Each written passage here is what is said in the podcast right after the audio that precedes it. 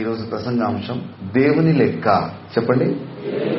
God's calculation స్తోత్రం స్తోత్రం స్తోత్రం. మనందరి విషయంలో నీ నా విషయంలో దేవుడికి ఒక లెక్క ఉన్నది. యేసు ప్రభువు నలభై రెండవ తరములో పుట్టడానికి దేవుడికి ఒక లెక్క ఉంది. నలభై తరంలో పుట్టవచ్చు ముప్పై తరంలో పుట్టవచ్చు ఇరవై తరంలో పుట్టవచ్చు కదా? Why Jesus came forty second జనరేషన్లో ఫార్టీ సెకండ్ జనరేషన్లో ప్రభు ఎందుకు వచ్చాడు? ఏడు సత్యాలు మీకు నేను ఈరోజు చెప్పబోతున్నాను. అయితే మొదటి పద్నాలుగు తరాల్లో భక్తులను మనం పిలుద్దాం. మీరు మనం అందరం కలిసి. టీచర్ ఉన్నాను కదా స్తోత్రం. ఈరోజు నేను టీచర్. మీరు? అందరూ చెప్పండి. మీరు? నేను స్టూడెంట్ అని చెప్పండి నాతో. మీ ప్రక్క వారితో చెప్పండి. మనం స్టూడెంట్స్ అని. స్టూడెంట్ లాగానే ఉందా? బ్యాక్ బెంచ్ జాగ్రత్త. ఎవరన్నా మాట్లాడితే టీచర్ ఏం చేస్తుంది? ఏం చేస్తారు టీచర్ స్టాండ్ ఆన్ బెంచ్ లేకపోతే గోడకు కుర్చీ వాల్ చేరేసి లేకపోతే ముందుకు పిలిచి పది. గుజ్జిల్లా పింగిల్లా? గుజ్జిలో పింగిలో ఏదో. లేకుంటే స్కేల్ తీసుకొచ్చి ఒక స్కేల్ ఉంటే బాగుంది. ఒక స్కేల్ ఇక్కడ ఉంటుంది కదా? రైట్ స్తోత్రం చెప్పండి. టీచర్ సరిగ్గా లెసన్ వినకపోతే ఏం చేస్తుంది? ఎక్కడ? చేతుల మీద కాదు మట్టల మీద. స్తోత్రం. అరే లూయా మీరేం భయపడకండి నేను పాస్టర్ని బట్ ఐఎమ్ టీచర్ టుడే స్తోత్రం చెప్పండి. పాస్టర్ని and also I'm your teacher today పద్నాలుగు తరముల్లో దా అబ్రహాం మొదలుకొని దావీదు వరకు పద్నాలుగు తరములు అన్నాడు. అబ్రహాం ఒక తరం. తర్వాత? మాట్లాడు. తర్వాత? తర్వాత అబ్రాహం మొదలుకొని దావి వరకు పద్నాలుగు తరాలు. పద్నాలుగు మందిలో పద్నాలుగు తరాల్లో తరానికి ఒకరిని పిలుద్దాం. అబ్రాహం తరం ఒకటి ఆయన అబ్రాహం. రెండవ తరం? ఇస్తాకు చెప్పండి. యాకోబు. యోసేపు. అయిపోయింది. మా నాన్న పేరు మాత్రం తెలుసు నాకు. మా తాత పేరు కూడా తెలుసు. ప్రేమానందం. వాళ్ళ నాయన పేరు తెలుసు నాకు. చెప్తే బాగోదు కానీ చెప్తా ఇస్తారి. వాళ్ళ నాయన వాళ్ళని వాళ్ళ నాయన పేరు కూడా నాకు తెలుసు. ఆయన పేరు మాత్రం భయంకరంగా ఉంటుంది. దాన్ని బట్టి మా క్యాస్ట్ మీకు తెలిసిపోతుంది. చెప్తాను ఫకీర్. అంటే మేమెవరు? ఫకీర్లు కాదు. మేము ముస్లిమ్స్. నాకు గర్వంగా చెప్తాను నేను మేము ముస్లిం కన్వర్ట్స్ ఎంతమంది చెప్పాను? ఫకీర్ ఇస్తారి ప్రేమానందం దేవయ్య ఇమానుల్ ఎన్ని చెప్పాను? అని చెప్పాను. మీరేం చెప్పారు? అబ్రహాం చరిత్ర బైబిల్ అంతా చిన్నప్పటి చదువుతున్న వాళ్ళం. అబ్రహాము ఇస్సాకు యాకోబు యోసేపు అది కష్టం మీకు చెప్పారు. అయిపోయింది. పద్నాలుగు తరాల్లో నాలుగు చెప్పారు. ఇంకా పది తరాలు? నలభై రెండు తరాలు చెప్పాలి. ఇప్పుడు మీతో చెప్పిస్తాను. స్తోత్రం. కొంచెం కష్టం అవుతుంది కానీ ట్రై చేద్దాం. యోసేపు. యోసేపు తర్వాత మంచివాడు. మంచి బాలుడు.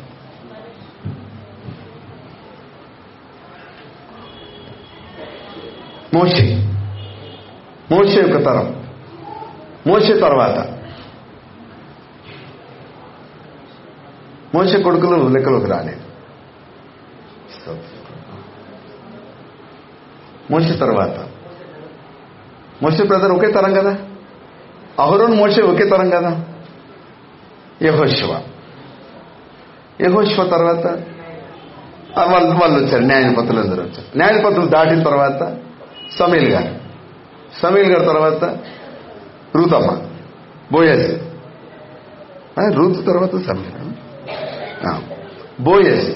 బోయస్ తర్వాత ఎస్ఐ ఎస్ఐకి దావి. వచ్చేసింది పద్నాలుగు వచ్చింది అరే మనం చాలా గ్రేట్. ఎగతాళి చేస్తారు నిజంగా చెప్తున్నాను స్తోత్రం. మనం చాలా గ్రేట్. పద్నాలుగు తరాలు చెప్పాను. ఫస్ట్ పద్నాలుగు. రెండవ పద్నాలుగులో దావిని మొదలుకొని యూదులు బబులోనికి వెళ్ళే వరకు పద్నాలుగు తరం. దాంట్లో కనీసం ఒక రెండు పేర్లు చెప్తాం. దావిరి తరం ఒకటి. తర్వాత సొలమోను తరం ఒకటి. తర్వాత అయిపోయింది అక్కడే. Close the chapter close the door get out right సరే. అదే వదిలేద్దాం థర్డ్ పద్నాలుగు. మూడవ పద్నాలుగులో బబులోన్ నుండి క్రీస్తు వరకు. యోసేపు ఒక తరం పదమూడవ వాడు. ఇంకా కొంచెం ఫస్ట్లోకి వెళ్తే జరుబ్బాబీలు ఒక తరం ఎజ్రా నెహేమియా వీళ్ళు ఒక తరం. ఈ పద్నాలుగు తరాలు సరే ఈ విధంగా పద్నాలుగు తరాలను మనం చూస్తున్నాం. పద్నాలుగు పద్నాలుగు పద్నాలుగు నలభై రెండు. యేసు ప్రభు నలభై రెండో తరంలో ఎందుకు పుట్టాడు?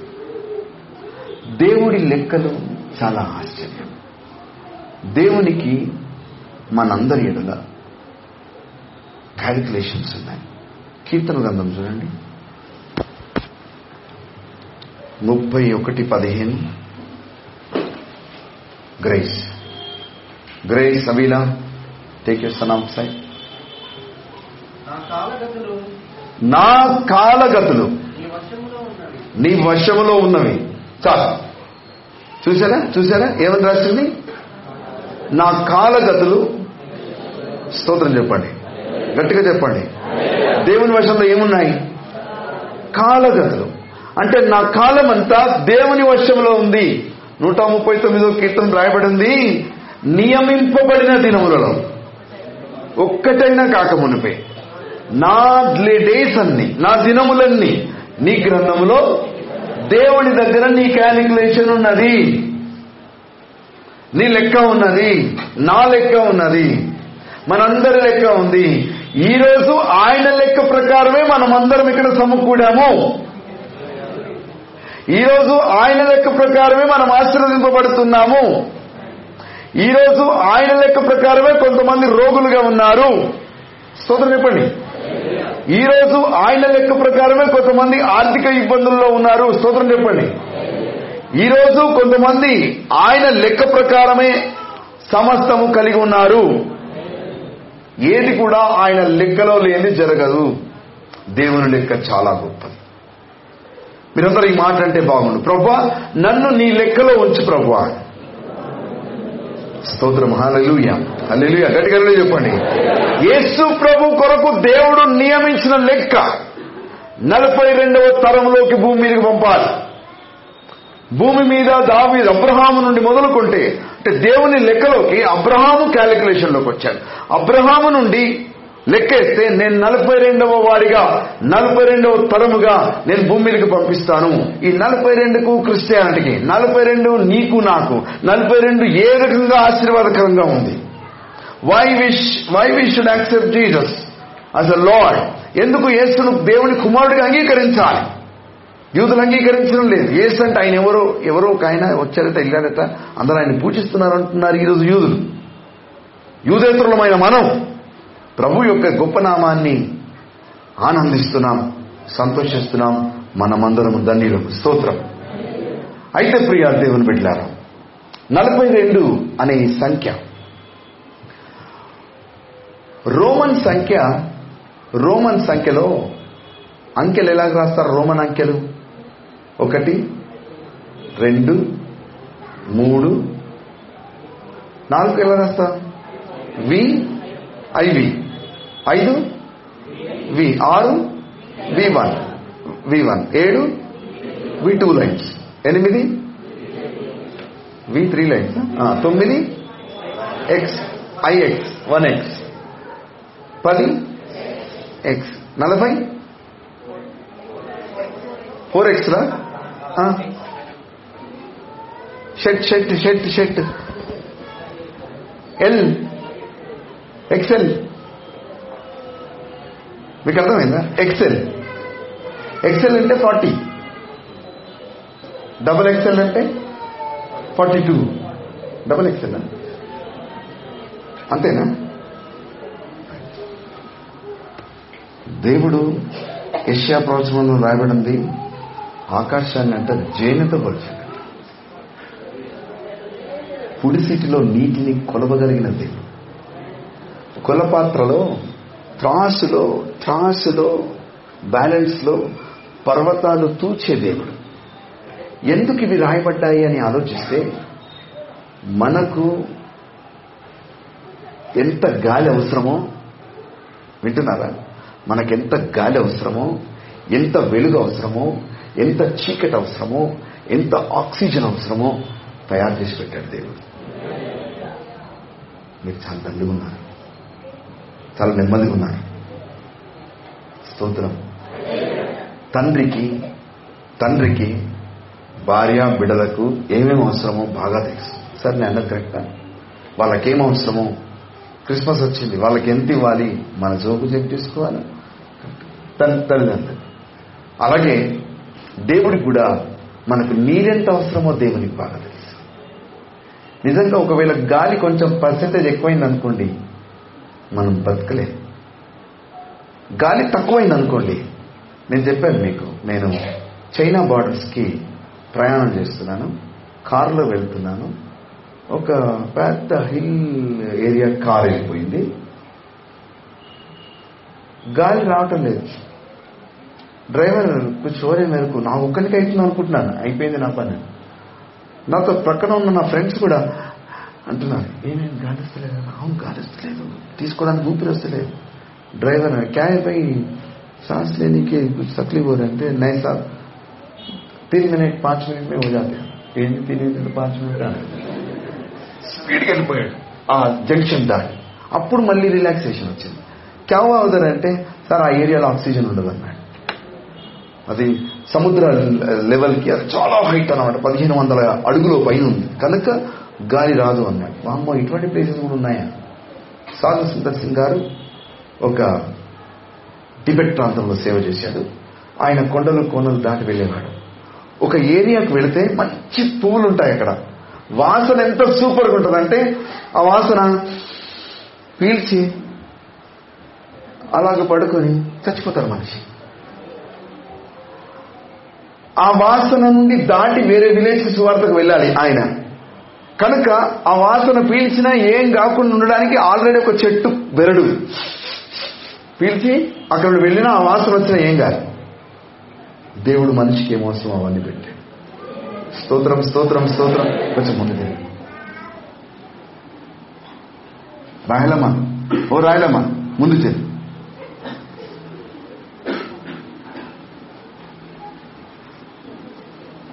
దయాకర్ మిస్సెస్ ముందుకు రండి. ఇంద్రక్క ముందుకు రండి ముందుకు రండి. మీరు అక్కడనే ఉన్నారు. మీ కొరకే నేను వీళ్ళని జరుపుతున్నా కష్టపెడుతున్నా. మీరు అక్కడే ఉంటే కష్టమైంది. అందరూ. కొంచెం ముందు జరగండి అమ్మా. మురళి మిస్సెస్ మురళి గారు ముందుకు జరగండి.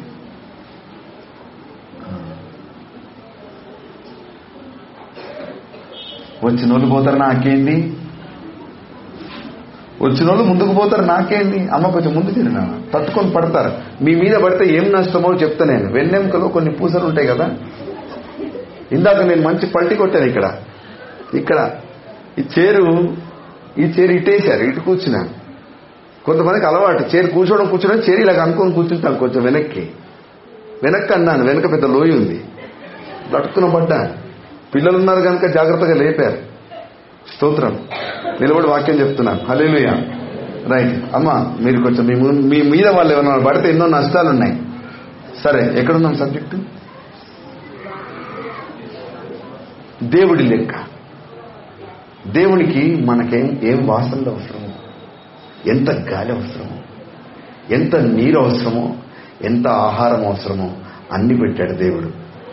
యాపిల్ ఇచ్చాడు పొమోగ్రానైట్ ఇచ్చాడు ఆరెంజ్ ఇచ్చాడు కాకరకాయ ఇచ్చాడు సొరకాయ ఇచ్చాడు ఆనందకాయ ఇచ్చాడు దొండకాయ బెండకాయ వంకాయ బంగాళదుంప చీమదుంప కందదుంప దుంపలు ఇచ్చాడు ఆకుకూరలు ఇచ్చాడు ఎంత మంచి దేవుడు అండి బా మీరు ఎంత అన్యాయంగా ఉన్నారు. ఈ స్టిచ్చెళ్ళే ఆయన ఇచ్చుకున్నాడు మనకే మనం అడిగామా? అన్నట్టు కూర్చున్నారు. మీరు అలా కూర్చున్నారు. ఈ స్టిచ్చెళ్ళి నేను అడిగానా? ఎవడిమ్మన్నాడు? అన్నట్టు కూర్చున్నారు. ఇది కాదు. ఈ- ఈ ఈ మాట మరొక చోట చెప్తే ఏం చేస్తారు తెలుసా జనాలు? లేచి గంతులేస్తారు. మనం ఎలా కూర్చున్నామండి? ఇచ్చాడా? ఏమో మేము ఎప్పుడు కాకరకాయ ఎలా ఉంటుందో చూడలేదండి. చప్పట్లు కొడతారా? ఇది నేను అడిగింది. ఎంత అన్యాయస్తులం కదా మనం. ఎంత అన్యాయస్తులం కదా. ఇదొక దుర్మార్గం. ఇదొక రకమైన క్రూరత్వం. ఇది ఇదొక రకమైన బండతత్వం. ఇస్తే ఇచ్చాడులే ఎవడు అడిగాడు.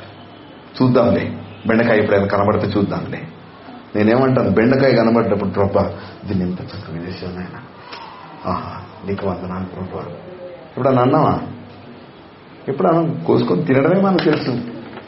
లేవు కాతేవు. స్తోత్రం. రైట్ ప్రియ మిత్రులారా దేవుడు కొలిచే దేవుడు. నూట నలభై ఏడు కీర్తన నాలుగో వచనంలో నూట నలభై ఏడు కీర్తన నాలుగో వచనంలో నక్షత్రములను. Wonderful God. నూట నలభై ఏడవ కీర్తన నాలుగో నక్షత్రముల సంఖ్యను ఆయన నియమించి ఉన్నాడు వాటికి అన్నిటికీ సరే హరడు చెప్దాము. సరే హరడు చెప్దాం గట్టిగా గట్టిగా. నక్షత్రముల సంఖ్యను ఆయన నియమించి ఉన్నాడు నియమించి ఉన్నాడు నక్షత్రాల సంఖ్య. మిల్కీ వేవ్లో ఎన్ని స్టార్స్ ఉంటాయి? బిలియన్స్ కదా? We cannot count we cannot even imagine how many stars Milky Way has పాలపుంతలో ఎన్ని నక్షత్రాలు అంటే మనకు తెలియదు. కోట్లు అంటారు. మనం చిన్నప్పుడు సోషల్ స్టడీ చదివినప్పుడు. కానీ ఇక్కడ వాక్యం ఏమి రాబడుతుందంటే నక్షత్రముల సంఖ్యను ఆయన నియమించి ఉన్నాడు. వాటన్నిటికీ ఆయన అంటే ప్రతి నక్షత్రం దేవునికి తెలుసు. ఇన్ని నక్షత్రాలు ఉన్నాయంటే మనం తెలియదు ఆ దేవునికి? నువ్వు తెలియదు ఆ దేవునికి? స్తోత్రం స్తోత్రం స్తోత్రం. నీవు నేను దేవునికి బాగా తెలుసు. దావిదైతే అన్నాడు నేను కూర్చుంటుట నీకు తెలియవు నేను లేచుట? నేను పరులుట నేను మాట్లాడుట? నేను కూర్చుండుట? స్తోత్రం స్తోత్రం స్తోత్రం. అన్ని దేవుని తెలుసు. నీ కన్నీళ్ళు తెలుసు. నీ వేదన తెలుసు. నువ్వు అనుభవిస్తున్న నిందలు తెలుసు. నీ పరిస్థితులు తెలుసు. తెలియక కాదు దేవుడు. నేను ఇప్పుడు దేవుణ్ణి అడుగుతున్నాను. ప్రభు నీకు ఇన్ని తెలిసిన తర్వాత నన్ను ఎందుకు ఇలా ఉండనిస్తున్నావు? బిడ్డ నీ ఎడల నాకు ఒక లెక్క ఉంది బిడ్డ. ఆ లెక్క పరిపూర్ణం కానివు తొందరపడకు. నీ విషయంలో దేవుడికి ఒక లెక్క ఉంది. స్తోత్రం స్తోత్రం స్తోత్రం. నలభై సంవత్సరాలు. ఫిలాసఫీ ఇంజనీరింగ్ మెడిసిన్ అన్ని చేశాడు మిస్టర్ మోసస్ ఎవరిని ఎలాగ చంపాలో కూడా నేర్చుకున్నాడు. చంపేశాడు. పారిపోయాడు. ఎనభై సంవత్సరాల వృద్ధుడు. పట్టుకున్నాడు దేవుడు. వెళ్ళాలన్నాడు వెళ్ళనన్నాడు. నిన్ను నేను ఎందుకు సెలెక్ట్ చేసుకున్నాను నీకు తెలియదు. కమాన్ గో అన్నాడు. చూపించాడు ఒప్పుకున్నాడు వెళ్ళాడు. నూట ఇరవై సంవత్సరాలు తిరుగులేని ప్రయాణం చేయించాడు ఇస్రాయేల్తో మోషే. దేవుని లెక్క చాలా అద్భుతం. మనకి మనకి అర్థం కాదు. తొందరపడతాం.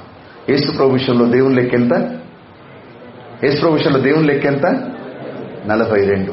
ఏసు ప్రభువులో లెక్కలు చెప్తాను. ఏసు ప్రభువు పుట్టిన ఎన్ని రోజులకు తెయబడ్డాడు ఎరుసలేంకు ఎనిమిది రోజులకు. సేవకు ఎప్పుడు వచ్చాడు? ముప్పై సంవత్సరం. ఎన్ని రోజులు ఫాస్టింగ్ చేశాడు? చాలా సంతోషం. ఎన్ని గంటలకు సిలువ వేయబడ్డాడు? పన్నెండు గంటలకు. ఎన్ని గంటలకు ప్రాణం విడిచాడు? ఎన్ని రోజులు సమాధిలో ఉన్నాడు? ఏంటి లెక్కలన్నీ? ఈ లెక్కలన్నీ ఏంటి? సంఖ్యాశాస్త్రానికి బలముందా? న్యూమరాలజీకి బలముందా? నేను మే ఫోర్టీన్త్ నైన్టీన్ సెవెంటీలో పుట్టాను మే ఫోర్టీన్త్ పుట్టినవాడు చాలా గట్టివాడు. చాలా అందగాడు. చాలా జ్ఞానవంతుడు. చాలా కోటీశ్వరుడు. ఒకరు అన్నారు నీ మొహం చూస్తుంటే నీ చరిత్ర మాకు అర్థమైపోతున్నాను చెప్పు నా చరిత్ర ఏంటి? అన్నా భయంకరమైన డబ్బులు వస్తాయి నీ దగ్గరికి అన్నా స్తోత్రం. వాళ్ళు వీళ్ళు అంటారు ఎవరితోనో ఒకరితోని ఒకడు మీరు చేయి చూసి చెప్పాడంటే ముప్పై ఐదు సంవత్సరాలు చచ్చిపోతాను అన్నాడంట. నలభై ఎనిమిది సంవత్సరాలు దిట్టంగా జనరల్ వ్యూ దిట్టంగా ఉన్నారు ఆ చెప్పబడిన వ్యక్తి. అయితే మనుషుల శాస్త్రాలు విరోధంగా ఉంటాయి కానీ దేవుని శాస్త్రం చాలా ఆశ్చర్యకరం. నంబర్ల శాస్త్రం చూద్దాం. నంబర్ వన్ అంటే ఏంటి? నంబర్ వన్ గట్టిగా చెప్పండి. నంబర్ వన్ దేనికి సూచిక? బిబ్లికల్గా దేవుడు ఒకడే. నంబర్ టూ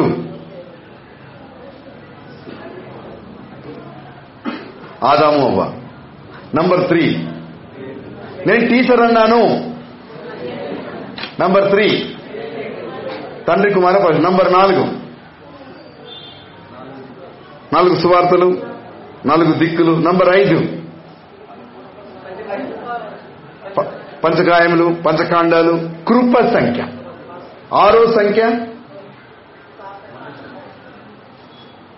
మీరు సాతాన్ అన్నారు ఇక్కడ మనుషులు అన్నారు ఇద్దరు తీసుకున్నాం. ఆరో సంఖ్య సాతాన్ సంఖ్య మనుషుల సంఖ్య. ఏడవ సంఖ్య. సంపూర్ణ సంఖ్య ఎందుకైంది అది? ఏడు దేవుని సంఖ్య. ఎనిమిదవ సంఖ్య? అయిపోయింది. క్రొత్త విషయాలు. న్యూ థింగ్స్కి ఏడవ సంఖ్య. ఎనిమిది ఎనిమిదో ఎనిమిదో ఐఎమ్ సారీ ఎనిమిదో సంఖ్య. తొమ్మిదవ సంఖ్య? పరిశుద్ధాత్మ సంఖ్య అంట. కృపావరముల సంఖ్య. పదవ సంఖ్య? అలా నేను చెప్తా. ఆజ్ఞలు డేంజరస్ తెలుసా మీకు? ఆజ్ఞలు శ్రమ. పదవ సంఖ్య శ్రమ. పది దినములు వీరిని పరీక్షించండి. పరీక్షా సంఖ్య పదవ సంఖ్య. పదకొండవ సంఖ్య రెండు ఒకటే. అక్టోబర్ లెవెన్ సెప్టెంబర్ లెవెన్ ఏం జరిగింది? Twin towers America. న్యాయం తీర్పు చెప్పాడు. ఎవడు? Laden two thousand eleven right అంతేనా? లెవెన్ లెవెన్ లెవెన్ వచ్చేటట్టు చూసి తీర్పు చెప్పాడు. తీర్పు సంఖ్య. పన్నెండవ సంఖ్య? పన్నెండు చూడండి ఎంత బాగుంటుందో. పన్నెండు ఆకారం చూడండి. పన్నెండు ఆకారం. వన్ అంటే దేవుడు. రెండు అనగా మోకాళ్ళ నుండి దేవుడి దగ్గర కూర్చున్న వైనం కనబడుతుంది. శిష్యుల సంఖ్య. బ్యూటిఫుల్ నమ్ ఈ రోజు నంబర్ దేవుని స్తోత్రం. చప్పట్లతో. గుడ్ రైట్ మీకు చెప్పాలనుకునేది వేరు. ఇంకా మనం దాంట్లోకి వెళ్ళలేదు. ఈ రోజు కొంచెం ఫుల్ టైం తీసుకుందాం అనుకుంటున్నాను. ఓకే అన్న వాళ్ళు స్తోత్రం చేయండి. లాస్ట్ వీక్ ఏం వాక్యం చెప్పాను? యేసుతో ప్రయాణం. సొలమోన్ ఎక్కడ వెళ్ళాడు? సొలమోన్ ఏ పర్వతం ఎక్కాడు? అమ్మా? గిబియోన్ ఎక్కాడు. యేసుప్రభు ఏ పర్వతం ఎక్కాడు? కల్వరి ఎక్కాడు. స్తోత్రం కలుగును నాకు రైట్ ఈరోజు దేవుని లెక్క చెప్తున్నా. మనం ఎంత తొందరపడ్డా మనం ఎంతో ఆతురపడ్డా మనం ఎంత ఆయాసపడ్డా మనం ఎంత గడిబిలి చేసినా దేవుని లెక్క ప్రకారమే మనం బ్రతుకుతాం. లెక్క దాటి ఏది రాదంటాను నేను ఒకవేళ బలవంతంగా తెచ్చుకుంటే యాకోబు కదా తన్నులు పడ్డట్టు తన్నులు పడాల్సి వస్తుంది. నీకు అర్థమైందా?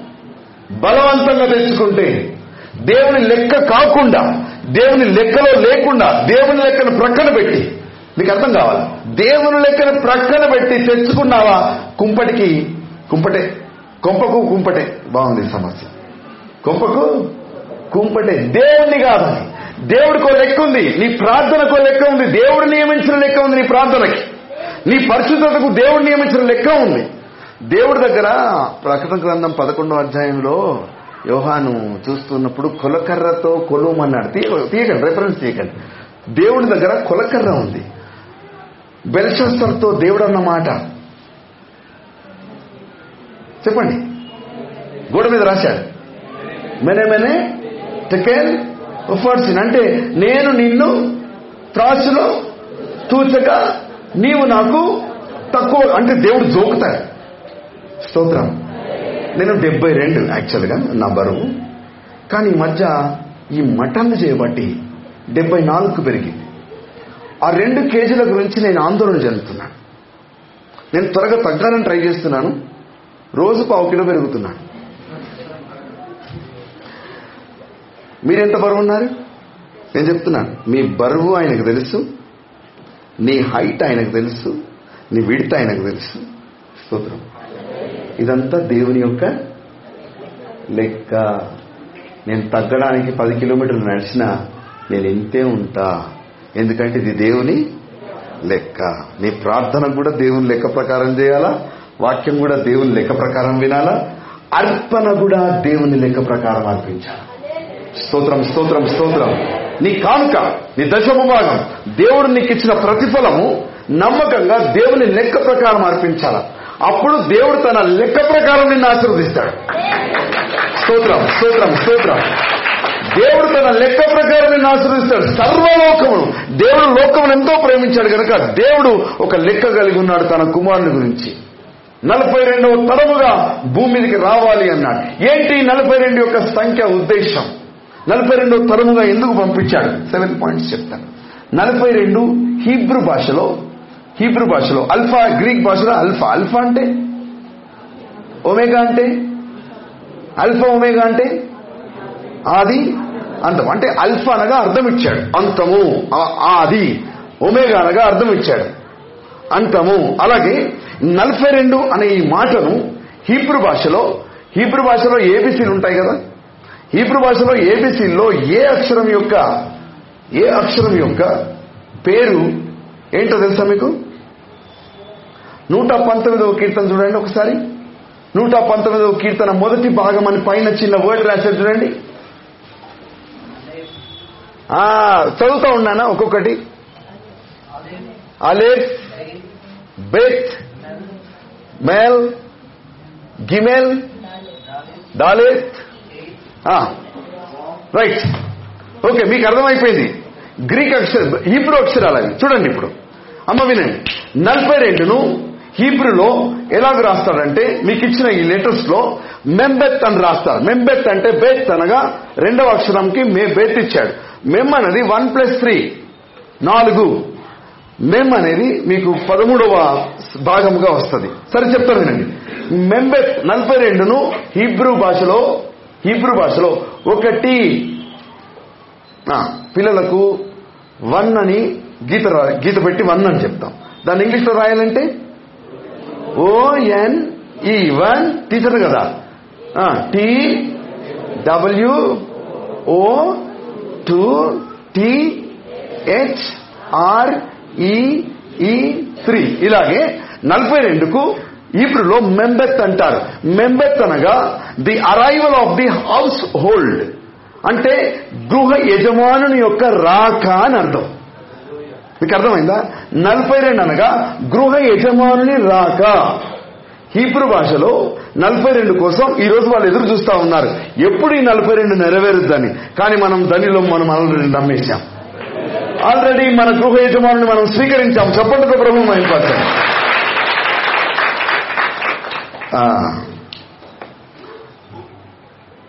రైట్.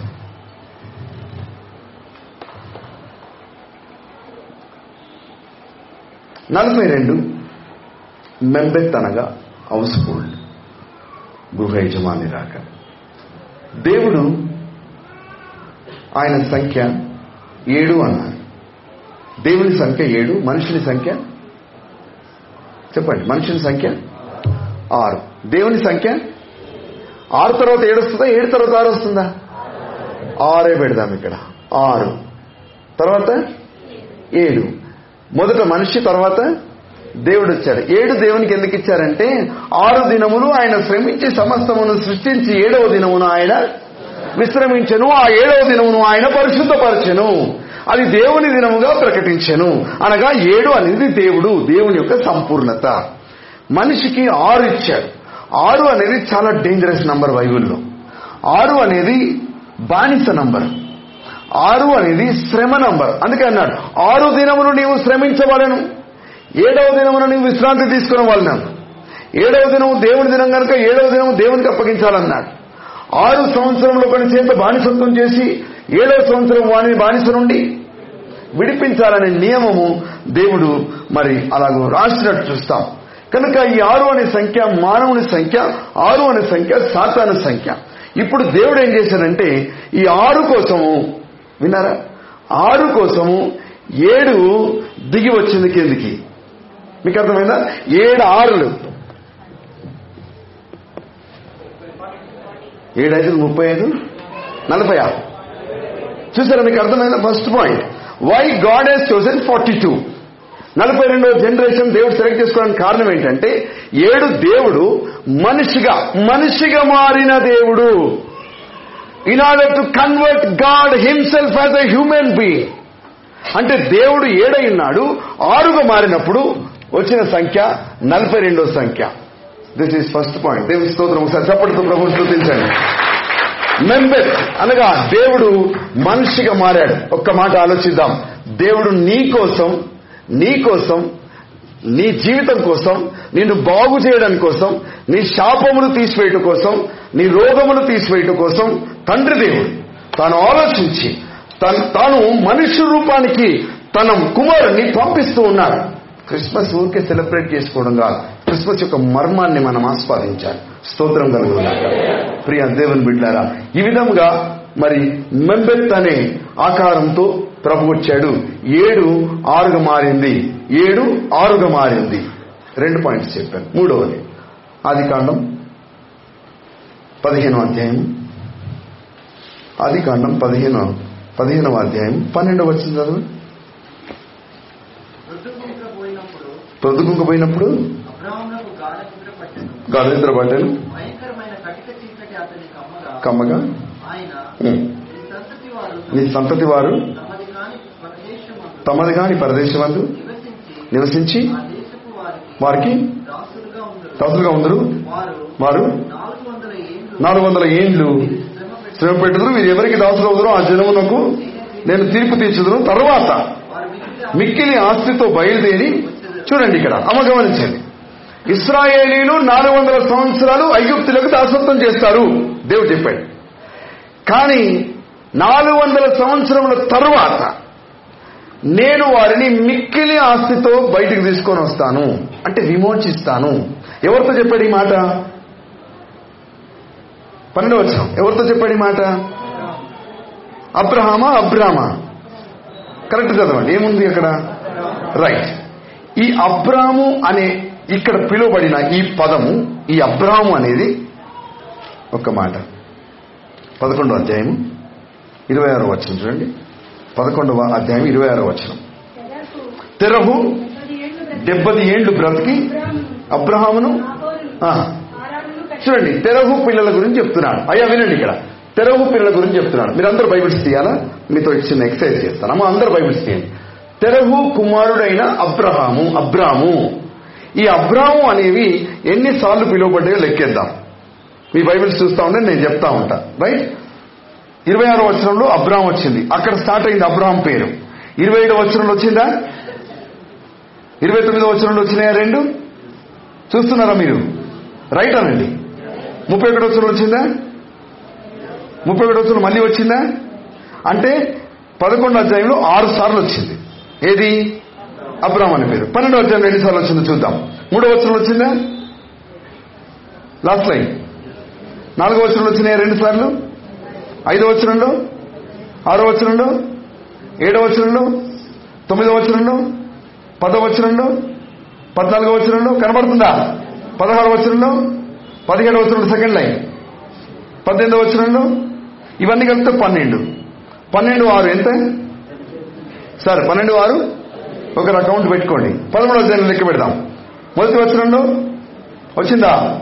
రెండవ వచనంలో నాలుగో వచనంలో ఐదో వచనంలో ఏడో వచనంలో ఎనిమిదో వచనంలో పన్నెండవ వచనంలో పద్నాలుగో వచనంలో పదిహేడవ వచనంలో పద్దెనిమిదో వచనంలో.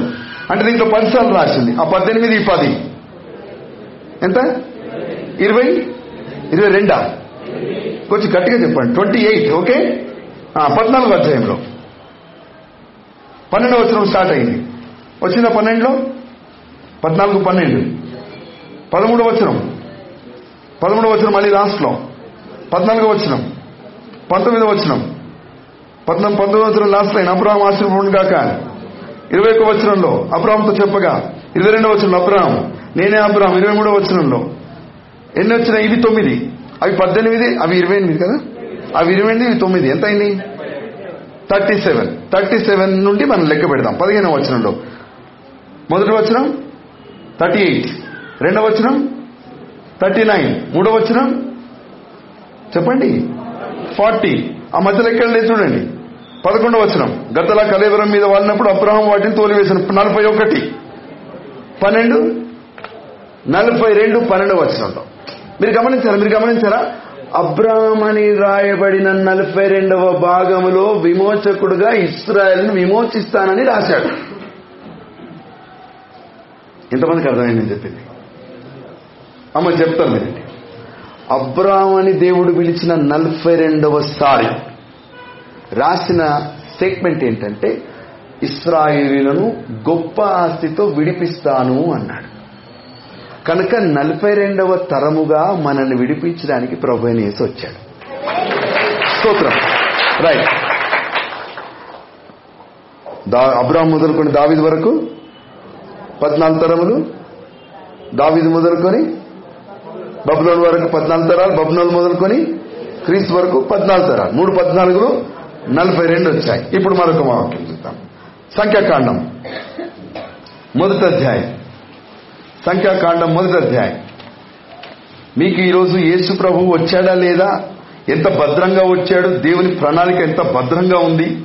అని చెప్పడానికి నేను ఇవి చూపిస్తున్నాను. ముప్పై మూడవ అధ్యాయం మొదటి వచనం. మోషి అహరోన్లు. ముప్పై మూడవ అధ్యాయం మొదటి వచనం నుండి చదివితే నాలుగో వచనానికి వద్దాం. అప్పుడు ఐగుప్తీయుల దేవతలకు యహోవా చూసారా సంఖ్యాకాండం ముప్పై మూడో అధ్యాయం ఐదో వచనం చదువుతున్నారు. తీర్పు తీర్చను. ఇస్రాయేలీలు రామశేస్లో రామశేస్లో నుండి బయలుదేరి ఎక్కడి నుండి? రామశేస్ అంటే ఎక్కడ? ఐగుప్తు యొక్క capital city Rameses okay? Rameses నుండి బయలుదేరి సుక్కోతులో దిగిరి. ఆరో వచనం. సుక్కోతులో నుండి వారు బయలుదేరి అర్యప్పు కడనప్పు కడనున్న ఏతాములో దిగిరి. దిగిరి వచ్చిందా? రైట్ ఏడో వచనం. ఏతాములో నుండి బయలుదేరి బయలు ఈ పిహాయి రొత్తు తిరిగి మిగతలు ఎదుట దిగిరి. దిగిరి దిగిరి దిగిరి దిగిరి దిగిరి అని స్తోత్రం చెప్పండి. మీకు అర్థమైందా? దిగిరి దిగిరి దిగిరి అని లాస్ట్ దిగిరి ఎక్కడంటే యోర్ధాన్లోకి దిగిరి యోర్ధాను ఇస్రాయేళ్ళ జర్నీలో లాస్ట్ డెస్టినేషన్. అంటే నలభై రెండు మజిలీలు వాళ్ళు ప్రయాణం చేసి ఇచ్చారు. మూడు రోజుల ప్రయాణాన్ని నలభై సంవత్సరాలు చేయించాడు నలభై సంవత్సరాల ప్రయాణాన్ని నలభై రెండు స్టేషన్స్ పెట్టాడు ఇక్కడ మనం అంతా చదివితే పలానా చోట దిగిరి పలానా చోట దిగిరి పలానా చోట దిగిరి అని మనం చదువుతాం. ఏలీము ఆ పేర్లు చాలా అద్భుతంగా ఉంటాయి ఈ పేర్లు అని చదవడానికి మనం టైం లేదు కనుక మీతో క్యాలిక్యులేషన్ చేయించడానికి టైం లేదు నేను చాలా త్వరగా ముగించాలి. ఈ రోజు చాలా ప్రోగ్రామ్స్ ఉన్నాయి మనకు ప్రాక్టీస్ చేస్తారు పిల్లలు. త్వర త్వరగా మీకు అందించడానికి ట్రై చేస్తాను. దిగిరి దిగిరి అని నలభై రెండవ పదము వారి యొక్క ప్రయాణం ముగింపు. అంటే ఇంతకాలం అరణ్యంలో ఒక నిరీక్షణతో ఒక ఆశతో మేము కానాన్ దేశంలో ప్రవేశిస్తామనే ఆశతో ప్రయాణం చేసిన ఇస్రాయిలకు నలభై రెండవ మజిలీ వచ్చేంత వరకు వాళ్ళని తిప్పుతానే ఉన్నాడు. దేవుని అంతరంగ ప్రణాళిక ఏంటంటే ఈరోజు ఇంకా క్లియర్గా చెప్పాలంటే దేవుని మనసులో ఉన్న సంఖ్యాశాస్త్రాన్ని నేను తొప్పి బయటకు తీస్తున్నాను. మీకు అర్థమైందా? దేవుని మదిలో ఉన్న సంఖ్యాశాస్త్రాన్ని అంటే దేవుని యొక్క ప్రణాళిక సీక్రెట్ ప్లాన్ దేవుని కుమారుని ఏడల ఇంత ప్రణాళిక ఉంటే తన కుమారుని కంటే ఎక్కువగా నిన్ను ప్రేమించిన నీ విషయంలో ఇంకెంత ప్రణాళిక ఉండాలి? మనం ఆ ప్రణాళికను విస్మరిస్తాం. ఆ ప్రణాళికను మర్చిపోతాం. ఆ ప్రణాళికను అండర్ ఎస్టిమేట్ చేస్తాం. ఆ ప్రణాళికను తక్కువ చేస్తాం. నిన్ను ఎవరైనా నిందించారా? ప్రభా నీకు స్తోత్రం నీ ప్రణాళికలో ఈరోజు నిందబడాల్సింది ఉందేమో అనగలగాలి. ఈరోజు నష్టమైందా? ప్రభా నీకు స్తోత్రం నాయన ఈ నష్టాన్ని నువ్వు చూస్తున్నావు నీకు తెలుసు. నీ లెక్కలో ఈ నష్టం ఉన్నదని నేను నమ్ముతున్నాను ప్రభు అనగలగాలి. అంటావా? నీ లెక్క ఎలా ఉన్నా నా లెక్క తీర్చు ప్రభు అంటాం కానీ నీ లెక్క ఎలా ఉన్నా నా లెక్క తీర్చు ప్రభు అంటాం కానీ ప్రభా నీ లెక్కకు స్తోత్రం. అందరూ చెప్పండి ప్రభా నీ లెక్కకు స్తోత్రం అని. నీ లెక్కలకై స్తోత్రాలు ప్రభా. అలెలుయ అలెలుయ దేవుని లెక్కలు దేవునికి ఉన్నాయి మనుషుల లెక్కలు మనుషులకున్నాయి. బాల్యారా మీ లెక్కలు మీరు జాగ్రత్త. మీ లెక్కలలో మీరు జాగ్రత్త. భర్తలారా మీ లెక్కలు కూడా చాలా జాగ్రత్త. లెక్కలంటే ఏంటి? మన భాషలో వాడుక భాషలో లెక్కలంటే? వాళ్ళ లెక్క ఇట్లా ఉంది. వాళ్ళ లెక్క అంటే క్రియ. భార్యలు భర్తలు. భర్త భార్యని ప్రేమించాలని వాక్యంలో రాయబడి దేవుడిచ్చిన లెక్క. స్తోత్రం. స్కేల్ పెట్టి కొలుస్తాడు. తాసులో చూస్తాడు ప్రేమ అనే బాటు ప్రేమ అనే వెయిట్ ప్రేమ అనే బలాన్ని వేసి దేవుడి లెక్క ప్రేమ వేస్తాడు. వేసి నీ ప్రేమను చూస్తాడు. ఇప్పుడు చెప్పండి దేవుని ప్రేమతో సమాంతరంగా వచ్చేవారి చేతులెత్తండి దేవుని ప్రేమతో నా ప్రేమ సమాంతరంగా ఉందన్న వారి చేతులెత్తండి ఏంటి? మీకు అర్థం కాలేదు నేను చెప్పింది? ఇటు నిన్ను ఇటు ఆయన నువ్వు ప్రేమించాల్సిన ప్రేమను వేశాడు. ఆ, ఇప్పుడు తూగుతారా తొలగిపోతారా లేచిపోతారా? అబ్బా మీరు నాతో లేరు. ఇలాగైతారా? ఇలాగైతారా? పైకేనా? అన్యాయం కదా? క్రిస్మస్ చేస్తే మర్యాద ఉండదు మీరు స్తోత్రం. దేవుని యొక్క లెక్క ప్రకారం ప్రేమించాలి. మనకు లెక్కలు చెప్పేది ఇది ఒకటే మనకు లెక్కలు చెప్పేది ఇది ఒకటే చప్పటితో స్థుతిస్తారు అనుకున్నా. మనకు లెక్కలు చెప్పేది ఇది ఒకటే నీ ప్రేమ కరెక్ట్గా ఉండాలి. భర్తలారా మీ భార్యలను? ఆ, భార్యలారా. మీ భర్తలకు? ఇప్పుడు చెప్పండి మీరు. ఇలాగవుతారా ఇలాగవుతారా మీరు అంటారేమో. ఇలాగవుతామంటారేమో చెప్పండి మీరు ఎలాగవుతారు ఇలాగవుతారా ఇలాగవుతారా యథార్థంగా చెప్పండి. ఇలాగవుతాం అన్నవారు చేతులు ఎత్తండి మోసం చేయకూడదు. నేను తీస్తా మరి పులుసు. స్తోత్రం కలుగును గాక.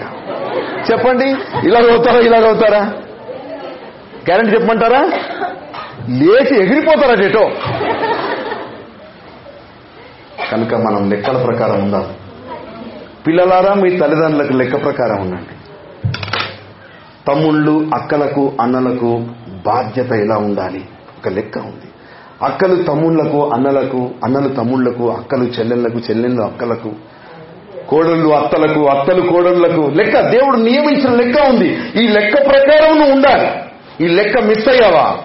అసలు మొత్తం లెక్కలోనే మనం లేకుండా పోతాం. కనుక ప్రియ దేవుని బిడ్డారా దేవుడు దేవుడు లెక్క అయి ఉన్నాడు. దేవుని లెక్క అంతేనా? ఇదో ప్రసంగాంశం?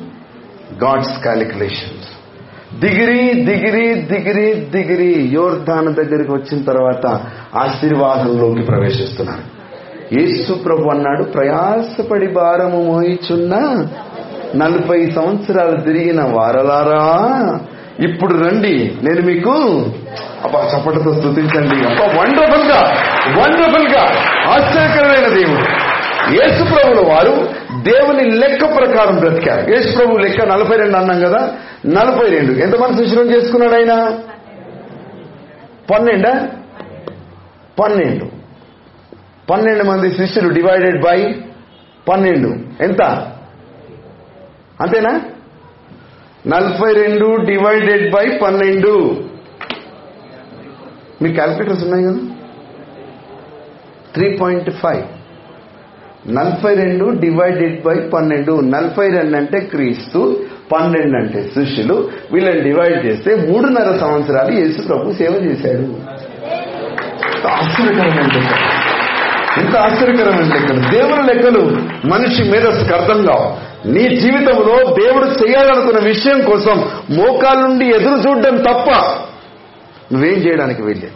అరవడానికి కానీ గీ పెట్టడానికి కానీ గొడవపడడానికి వీల్లేదు. నేను అంటున్నాను ప్రియ మిత్రులారా అప్పుడే దేవుడు తన స్వతంత్రంగా సమస్తము చేయగలుగుతాడు. యహోష్వ పుస్తకం ఇరవై ఒకటవ అధ్యాయం నలభై ఒకటవ వచ్చిన ఇంకొక ఐదు నిమిషాల్లో నేను ఇది ముగించడానికి ప్రయత్నం చేస్తాను. ఈ ఫైవ్ క్యాన్ నేను చేయగలిగితే. ఇస్రాయల్ స్వాస్థ్యంలో వాటి పల్లెలు కాక లేవీల పట్టణములన్నీ నలభై ఎనిమిది. ఆగండి ఇక్కడ ఇక్కడ గమనించండి. దేవుడు చట్టం చేసినప్పుడు ధర్మశాస్త్రాన్ని రాసినప్పుడు దేశాన్ని పంచాలి అన్నప్పుడు దేవుడు స్వయంగా చెప్పిన మాట యహోష్వాతో లేవీలకు ఎట్టి స్వాస్థ్యము ఉండకూడదు. ఎందుకంటే లేవీలకు స్వాస్థ్యం ఎవరు లాస్ట్ వీక్ కూడా చెప్పాను మీకు. లేవీలకు స్వాస్థ్యము? దేవుడే రెండవ స్వాస్థ్యం లేవీలకు ఇచ్చింది. హోమ ధూప ద్రవ్యములు. అంటే దహన బలి సమాధాన బలు తెచ్చినప్పుడు దాంట్లో వాళ్ళకు భాగం ఇచ్చాడు. ఇదే లేవీలకు ఆస్తి అన్నాడు. కానీ లేవీలకు ఇక్కడ మనం చదివిన భాగంలో నలభై ఎనిమిది పట్టణాలు గిఫ్ట్గా ఇచ్చారు. ఈ నలభై ఎనిమిది పట్టణాలు లేవీలకు సంబంధించి అంటే యాజకులకు సంబంధించింది. మన ప్రధాన యాజకుడు క్రీస్తు. రైట్ దీంట్లో చిన్న చిన్న ట్విస్ట్ ఉంది మర్మం ఉంది. నలభై ఎనిమిది పట్టణాలు వాళ్ళకిస్తే యాజకులు ఏం చేశారంటే అందులో నుండి ఆరు పట్టణాలను తీసేశారు. ఇవి మాకొద్దు అన్నారు. ఈ ఆరు పట్టణాలను ఏం చేశారంటే ఆశ్రయపురాలుగా మార్చారు. ఆశ్రయపురాలుగా మార్చి వాటికి పేర్లు పెట్టారు. ఆశ్రయపురం దగ్గర ఒక పెద్ద గంట ఉంటుంది. ఎవడైనా పొరపాటున ఇస్రాయేలుడు ఎవరినైనా చంపితే అప్పుడు కంటికి కన్ను పంటికి పన్ను సిస్టమ్ ఉంది కదా ధర్మశాస్త్రం. ఎవడైనా పొరపాటు చేస్తే పరిగెత్తుకొని వచ్చి ఆ గంటను మోగించాలా? మోగించి ఆశ్రయపురంలోనికి వెళ్ళాలి? ఇక ఎవడు కూడా అతన్ని చంపడానికి వీల్లేదు. ఎవరు కూడా న్యాయం తీర్చడానికి వీల్లేదు. ఎందుకంటే ఆయన మోగించిన ఈ గంట ప్రవేశించిన ఆశ్రయపురము ఆయనకు ఆశ్రయంగా ఉంటుంది. వాడిని చంపడానికి వీల్లేదు. ఆరు పట్టణములను తీయగా మిగిలినవన్నీ? నలభై రెండు పట్టణం మళ్ళీ నలభై రెండు వచ్చింది చూసారా నలభై రెండు యాజకుల పట్టణం అంటే ప్రధాన యాజకుడు. ఈ నలభై రెండుకు ప్రధాన యాజకుడైన క్రీస్తు ఆరులోకి ప్రవేశించాడు. As I said seven became six ఏడు ఆరుల? మళ్ళీ నలభై రెండు వచ్చింది చూడండి. అంటే క్రీస్తు ప్రభు మన కోసం ఆశ్రయపురం అంటే హంతకులను వ్యభిచారులను దొంగలను మోసగాళ్ళను అబద్ధికులను స్వార్థపరులను కుళ్ళు కుతంత్రములు కలిగిన వారిని పగ కక్షలు చేయు వారిని చంపండి అనలేదు. ప్రభా మేము కళ్ళారా చూసాము ఈమె పట్టుబడింది. ధర్మశాస్త్ర ప్రకారం ఈమెను చంపాలి. ఆయన ఆశ్రయపురంగా నిలబడ్డాడు. చంపంటావా లేదంటావా? అన్నారు లేదు అంటే ధర్మశాస్త్రాన్ని ధిక్కరించామంటారు చంపు అంటే నువ్వు రక్షించడానికి వచ్చావు కదా అంటారు. కనుక ఆశ్రయపురం యొక్క టెక్నాలజీ ఉపయోగించాడు. ఒకసారి స్తోత్రం చెప్పండి. చంపేయండి. కానీ మీలో పాపము చేయనివాడు. మొదట్లో ఆయన గొప్ప ప్రేమ దేవుని ప్రేమ స్తోత్రం స్తోత్రం స్తోత్రం స్తోత్రం స్తోత్రం. హాలలుయ హాలలుయ అవును ప్రియ మిత్రులారా యోర్ధాను దాటిన వీరికి మరి యాజకులకు స్థలాలు ఇవ్వబడినాయి. ఆ స్థలాలు నలభై రెండుగా చూస్తా ఉన్నాం. నలభై రెండు యాజకులకు ప్రధాన యాజకుడు క్రీస్తే ఆరు నంబర్కు వచ్చాడు. ఆయన మన కొరకు క్రీస్తుగా మారాడు. మరి మనొకటి మరొకటి చూద్దాం. ఏషియా ప్రవచన గ్రంథం. ఏషియా ప్రవచన గ్రంథం. నేను ముగిస్తున్నాను ఇంకొక రెండు ఉన్నాయి చెప్తాను. ఏషియా ప్రవచన గ్రంథం నలభై రెండవ అధ్యాయం. యష్యా ప్రవచన గ్రంథం నలభై రెండవ అధ్యాయం. మొదటి వచ్చిన చదవండి. ఇదిగో నేను ఆదుకొను నా సేవకుడు. నేను ఆదుకొను నా సేవకుడు. నేను నేను ఏర్పరచుకున్న వాడు ఏర్పరచుకొనిన వాడు నా ప్రాణమునకు ప్రియుడు. నా ప్రాణమునకు ప్రియుడు ఎన్నో అధ్యాయం ఇది? చూసారా? నలభై రెండో అధ్యాయంలో క్రీస్తుని గురించి ప్రవచిస్తూ ఉన్నాడు. In the book of Isaiah which is called mini Bible to all his children చిన్న బైబిల్ అనబడు యెషయా గ్రంథములో నలభై రెండవ అధ్యాయములో మొదటగానే ప్రభు రాయించిన మాట ఏంటంటే ఇదిగో నా సేవకుడు. ఈయన నా ప్రియమైన కుమారుడు నేను ఈయన యందు ఆనందించున్నాను అక్కడేమని చదివారు నాన్న మీరు చదవండి మరొకసారి. నేను ఆదుకొను నా నేను ఆదుకోను నా సేవకుడు. నేను ఏర్పరచుకున్నవాడు. ప్రభుతో ప్రభు విషయమై యోర్దాన్ దగ్గర ప్రభు ప్రకటించిన మాట. నేను ఏర్పరచుకున్న నా ప్రాణప్రియుడు అన్నాడు. మరొక భాగం చూద్దాం ముగించుకుందాం. సంఖ్యాకాండం పదమూడవ అధ్యాయం పదహారవ వచనం. సంఖ్యాకాండం పదమూడవ అధ్యాయం పదహారవ వచనం. దేశమును సంచరించి చూచుటకు మోషే పంపిన మనుషుల పేర్లనగా మోషే? నూను కుమారుడైన. ఒషయాకు చూడు జాగ్రత్త చూడు. యహోష్వాను పేరు పెట్టాను. ఒక నిమిషం ఆగండి. అక్కడ స్టార్ట్ అయింది యహోష్వా అనే పేరు. యహోష్వ పాత పేరేంటి? ఇప్పుడు చదివారు కదా.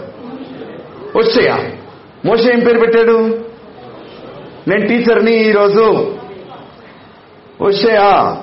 ఏమని పేరు పెట్టాడు? యహోష్వా. ఈ అధ్యాయంలో నుండి స్టార్ట్ అయి యహోష్వా యహోష్వా యహోష్వా యహోష్వా అని చదువుతూ చదువుతూ చదువుతూ చదువుతూ నలభై రెండవ యహోష్వా ఎక్కడ వస్తుందంటే యహోష్వ పుస్తకం నాలుగవ అధ్యాయం ఐదవ వచనం వరకు వస్తుంది. మీరు వీలైతే చదవండి అండర్లైన్ చేయండి రెఫరెన్స్ రాసుకుని రండి. నలభై రెండవ సారి వచ్చిన భాగం. యహోష్వ పుస్తకము నాలుగవ అధ్యాయము నాలుగవ వచనంలోకి యహోష్వ అనే ఆఖరి పేరు వస్తుంది. ఇంగ్లీష్లో ఐదో ఐదవ వచనంలోకి వచ్చింది. తెలుగులో నాలుగవ వచనంలోకి వచ్చింది. చదువుదాం.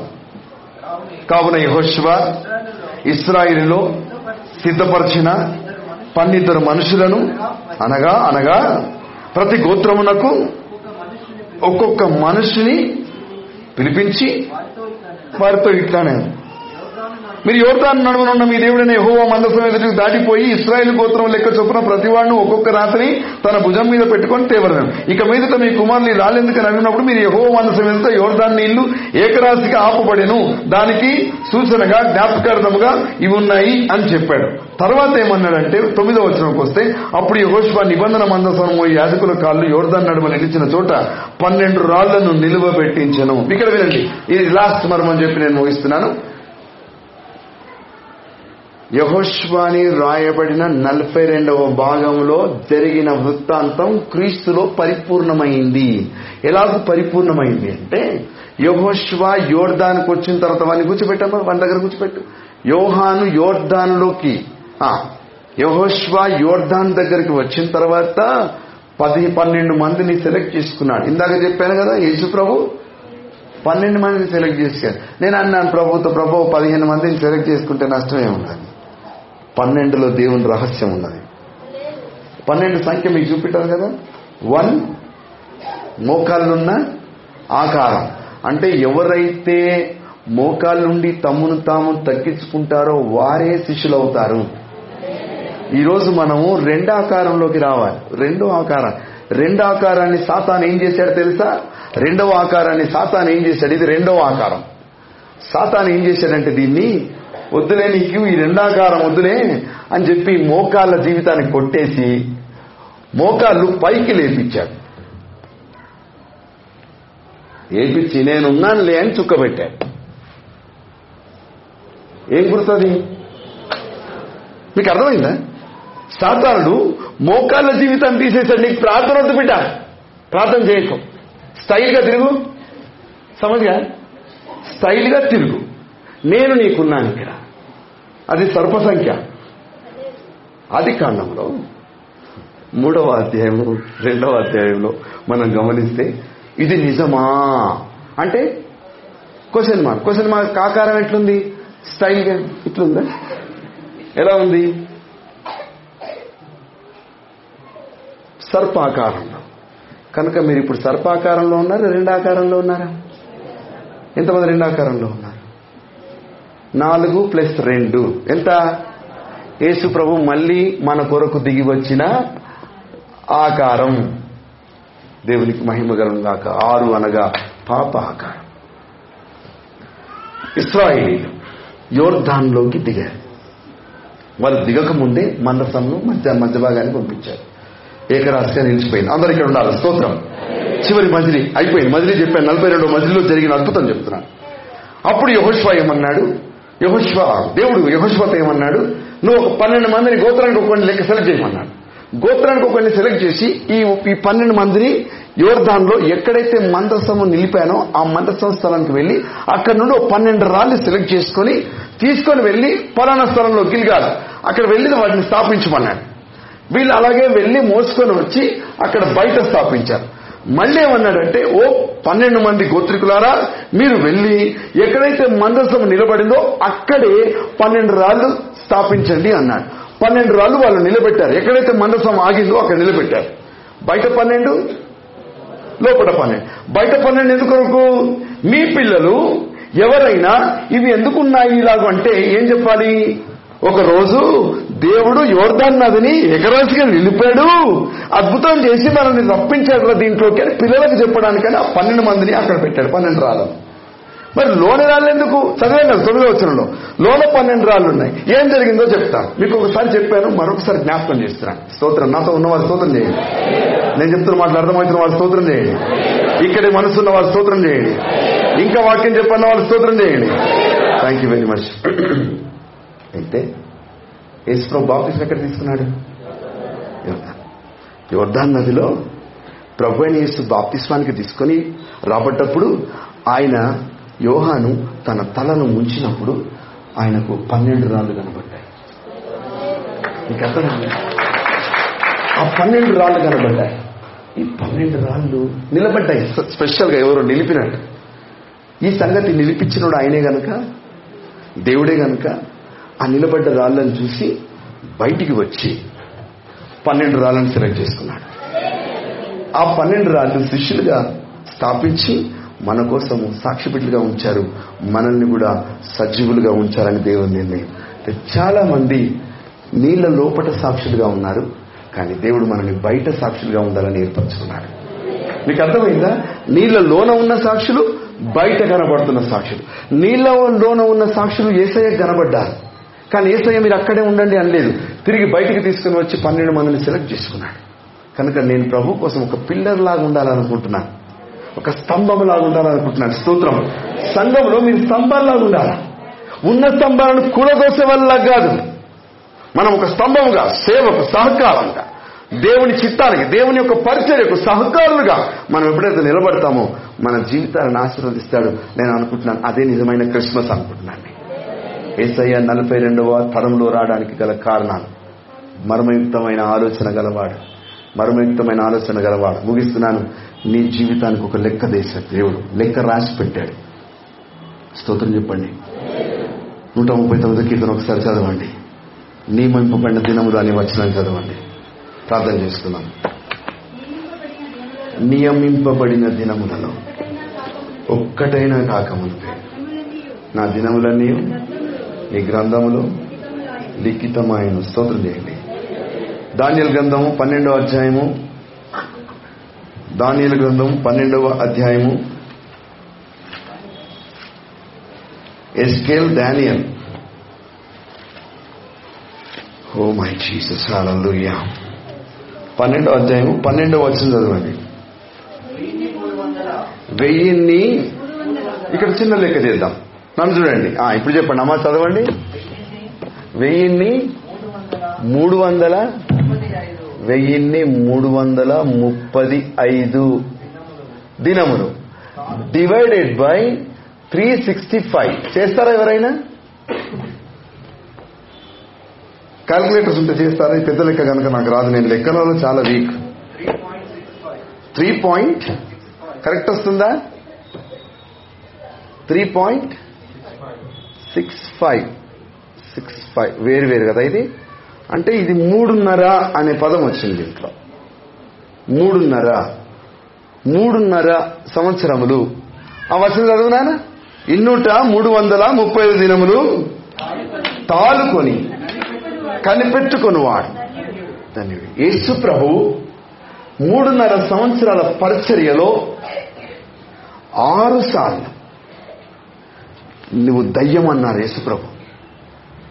చూస్తారా రిఫరెన్స్ ఇవ్వాలి నువ్వు బయలుజేబు అన్నాడు వీడు దయ్యములు పట్టినవాడు అన్నాడు ఆరు సార్లు అన్నారు. ఎవరైనా నిన్ను దయ్యం అందా దయ్యం ఉందా నీ మీద? అంటే మనం ఏమంటాం? నిన్న ఎవరన్నా అన్నారు అనుకోండి నీ మీద దయ్యం ఉందా అని. ఏమంటాం? చెప్పండి కొంచెం కరెక్ట్ చెప్పండి. మీరు మాట్లాడతలేరు అనేటోళ్ళు చెప్పండి. మీ మీద దయ్యం నేను అడుగుతున్నా మీ దయ్యం ఉందా? నేను కనుక లేదన్నారు ఇంట్లో ఎవరన్నా అంటే భర్త అన్నాడు అనుకోండి ఒకవేళ మిమ్మల్ని. నీ మీద దయ్యం ఉందంటే మీరేమంటారు లేదంటారా? లేదన్న ఏమంటాము? నీ మీదనే ఉంది. సార్ మిమ్మల్ని భార్యలను నీ మీద దయ్యం ఉందా అంటే మీరేమంటారు అస్సలు దయ్యం నీ మీద ఉంది అంట. ప్రభైన యేసును బయలుచేపులు పట్టినవాడు అన్నప్పుడు ఆయన ఏమనలేదు. ఏ రోజు రాజు నిజముగా నువ్వు దేవుని కుమారుడవా అన్నప్పుడు ఆయన ఏమనలేదు. ఫిలాతో నేను నీలో ఏ తప్పిదము చూడలేదు. నువ్వు ఒక మాట మాట్లాడితే నేను నిన్ను విడిపిస్తానన్నాడు. ఆయన ఏమనలేదు ఎందుకంటే నలభై రెండు సంపూర్ణం కావాలి. పదమూడు వందల ముప్పై ఐదు దినం సంపూర్ణం కావాలి. ఒక వెయ్యి మూడు వందల ముప్పై ఐదు రోజులు తానుకోవాలి. స్తోత్రం చెప్పండి. ముప్పై ఐదవ రోజు తన జీవితంలో ఎంత శ్రమ దినం అంటే అమ్మ వినండి ఎంత శ్రమ దినం అంటే శరీరానికి కూ- కూర్చోపెట్టండి ఎంత శ్రమదినం అంటే శరీరాన్ని కొల్లబొడిచారు శరీరాన్ని తుత్తునియలు చేశారు కొరడాలతో బాధించారు ముళ్ళ కిరీటం తలకు బిగించారు చేతులకు మేకులతో బిగించారు మనకి ఇదంతా తెలిసిందే.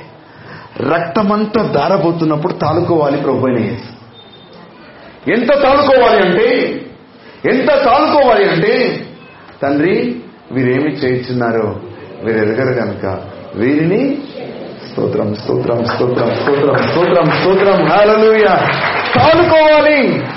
ఆయన తాలుకున్నాడు. చివరికి ఏడో మాట. తండ్రి నీ చేతికి నా ఆత్మను అప్పగించుకొనుచున్నాను. అక్కడ రాయబడిన మాట డానియల్ గ్రంథంలో పన్నెండు పన్నెండులో తాలుకొని కనిపెట్టుకున్నవాడు ధన్యుడు ధన్యుడు కాదు. చదువునాడు ధన్యుడు. నీవు కాలాంతమందు. నీవు అంతం వరకు. నిలకడగా ఉండి ఉండినేడుదా అయ్యా? విశ్రాంతి నుండి. కాలాంతమందు. నీ వంతు వంతు. చెప్పండి ఏంటది? నీ వంతు. చెప్పండి నా వంతు అని చెప్పండి. గట్టిగా చెప్పండి మరొకసారి. ఎంత తెలుసా నీ వంతు? నీవు ఓపికగా భరించినప్పుడు నీకు ఒక వంతు నా దేవుడు నియమించిన వంతు. నిన్ను అనవసరంగా నిందించారా? నిన్ను బాధ పెట్టారా హృదయం నొచ్చుకుందా? గుండె పగిలిపోయిందా? నువ్వు చేయని దాన్ని ఆపాదించారా? పర్వాలేదు. ప్రభా నీకు స్తోత్రున్నాయి నేను నీకోసం యథార్థంగా చెప్తున్నాను పిల్లరా చాలా చాలా మాటలు. చాలా చాలా చెడ్డ మాటలు. చాలా భయంకరమైన మాటలు. ప్రభా కోపం వస్తుంది. కానీ తండ్రి నేను నిన్ను ప్రదర్శించాలి. నేను తాలుకుంటే నిలకడగా ఉంటే తట్టుకుంటే నాకొక వంతు ఉంది ప్రభా. నాకొక వంతు ఉంది. నువ్వు కూడా వంతులో ఉండాలని నేను కోరుకుంటున్నాను. ప్రభు యేసు తాలుకున్నాడు ఈరోజు తండ్రి కుడిపార్చమందు కూర్చున్నాడు. తన వంతులు తనకు కూర్చోగలిగినాడు మనం కూడా తాలుకుందాం దేవుడిచ్చే వంతులో పాలిభాగం పంచుకుందాం. కళ్ళు మూసుకోండి చేతులు జోడించండి ప్రార్థన చేయండి. ఏసయ్య పుట్టక ఏసయ్య రాక. యాదృచ్ఛికంగా జరిగింది కాదు. అన్ఎక్స్పెక్టెడ్గా